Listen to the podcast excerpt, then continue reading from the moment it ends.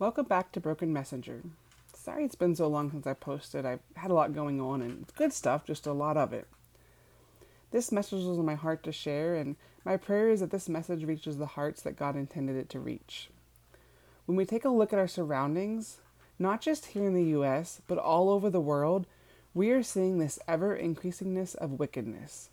We think to ourselves, as I'm sure generations before us thought, how could the wickedness get any worse?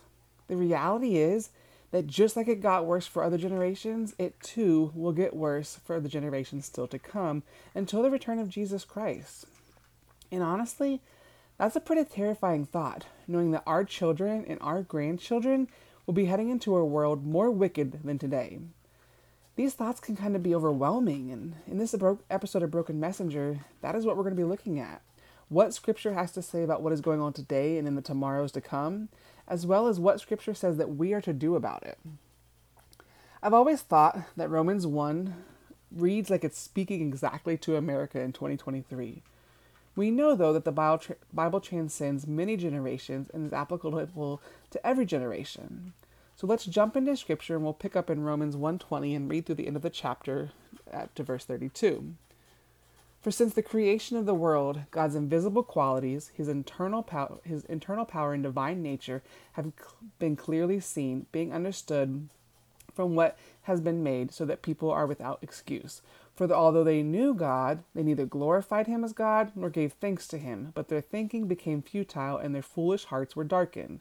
Although they claimed to be wise, they became fools as they exchanged the glory of the immortal God of images made to look like mortal human beings and birds and animals and reptiles. Therefore, God gave them over in their sinful desire of their hearts to sexual impurity for, impurity for the degrading of their bodies with one another. They exchanged the truth about God for a lie and worshiped and served created things rather than the Creator who is forever praised. Amen. Because of this, God gave them over to the shameful lusts even their women exchanged natural sexual relations for unnatural ones. In the same way, the men also abandoned natural relations with women and were inflamed with lust for one another. Men committed shameful acts with other men and received in themselves the due penalty for their error. Furthermore, just as they did not think it worthwhile to retain the knowledge of God, so God gave them over to a depraved mind, so that they do what ought not to be done. They have become filled with every kind of wickedness, evil, greed, and depravity. They are full of envy, murder, strife, deceit, and malice. They are gossips, slanderers, God haters, insolent, arrogant, and boastful. They invent ways of doing evil. They disobey their parents. They have no understanding, no fidelity, no love, no mercy.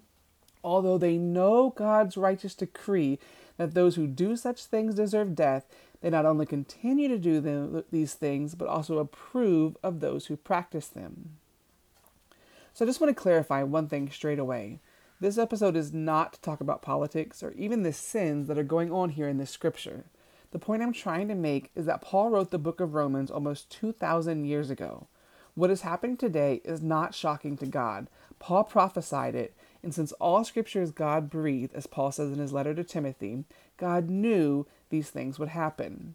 And what is happening today is nothing new. Satan has no new tricks, he just recycles the same ones over and over. And I believe these things have always been going on, but with each passing generation, the approval is increasing, just as the scripture says. They not only continue to do them, they approve of those who practice them. And there's become a shift in the population where those who believe what scripture has to say have become the minority, while the other group has become the majority what is happening in the world right now gets people riled up, as it should to a degree. If we love what God loves, we too must hate what God hates. And for those that say that God loves, he doesn't hate, what then do you do with the scripture in Proverbs 6 that says, There are six things the Lord hates, seven that are detestable to him? You are correct that he loves. He loves all people, he hates no people. Paul writes in the first letter to Timothy in chapter 2, verse 4 This is good and pleases God, our Savior, who wants all people to be saved and to come to a knowledge of the truth. He does, however, hate the sin in people. So if God hates sin, we too should hate sin. So when we see what is going on around us, we should be upset. In Revelations, the Lord holds toleration against the church of Thyatira. They tolerated the Jezebel spirit, and God told them to repent of that. So if we tolerate the evil in our world right now, we too need to repent, and repentance means to change. I think in Matthew 24, Jesus is warning us about this increase in wickedness. Starting in verse 12, Jesus is speaking and he says, Because of the increase of wickedness, the love of most will grow cold. Verse 13, But the one who stands firm to the end will be saved. Right before, in verse 11, Jesus says that many false prophets will appear and deceive many people it is usually implied that many will give into this world of increasing wickedness and be consumed by sin. But I think we also need to look at those that do not give into the wickedness, but whose hearts grow cold because of the anger over what is happening in the world. When we love this country and we see it going to ruins and God being mocked, it's easy for our hearts to grow cold. Because if Satan can't get us to join in in the sin, he would be happy to distract us and to consume us with the sins of others. The only way that we can fight wickedness is through spiritual forces. We, in human strength, cannot fight the evil that is behind this world. Ephesians 6:12 says for the our struggle is not against flesh and blood, but against the rulers and against the authorities, against the powers of this dark world and against the spiritual forces of evil in the heavenly realms. So how do we battle in the spiritual realm in, with spiritual measure? Well, let's take a look at Hebrews chapter 12, starting in verse 1, reading through verse 3. It says, Therefore, since we are surrounded by such a great cloud of witness, let us throw off everything that hinders and the sin that so easily entangles, and let us run with perseverance the race marked out for us, fixing our eyes on Jesus, the pioneer and perfecter of faith. For the joy set before him, he endured the cross, scorning its shame, and sat down at the right hand of the throne of God. Consider him who endured such opposition from sinners, so that you will not grow weary and lose heart. In verse 2, it says, fixing our eyes on Jesus. When we fix our eyes on Jesus, nothing else seems more significant than Him.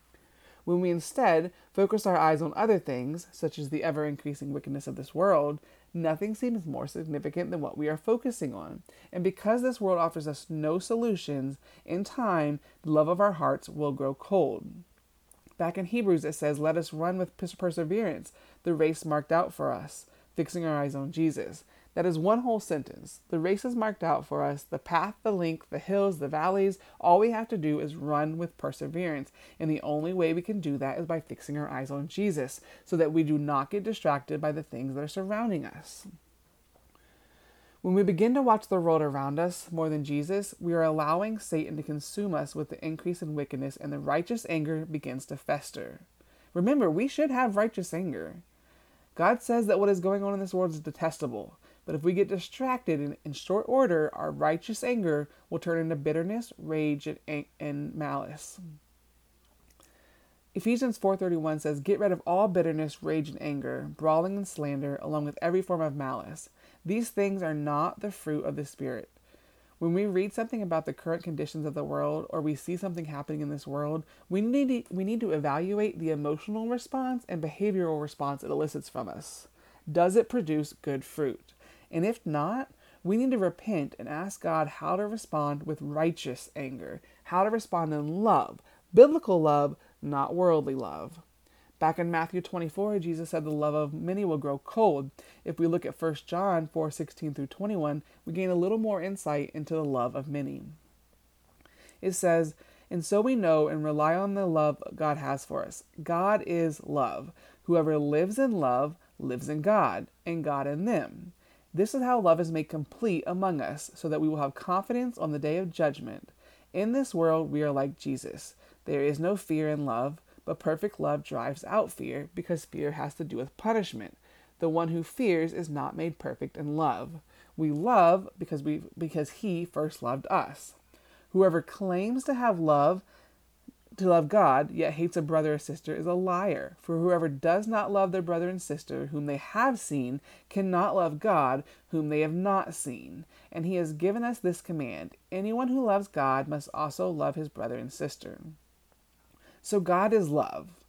The love we have for God, for many, it will grow cold because of the increase in wickedness. It doesn't say the love will grow cold because many will succumb to their ever increasing wicked desires.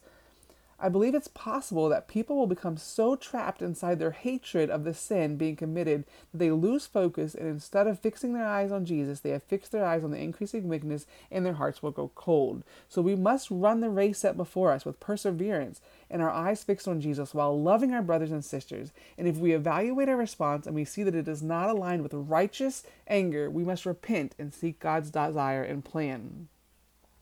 In Jude, I think we find a really good summary of this message today.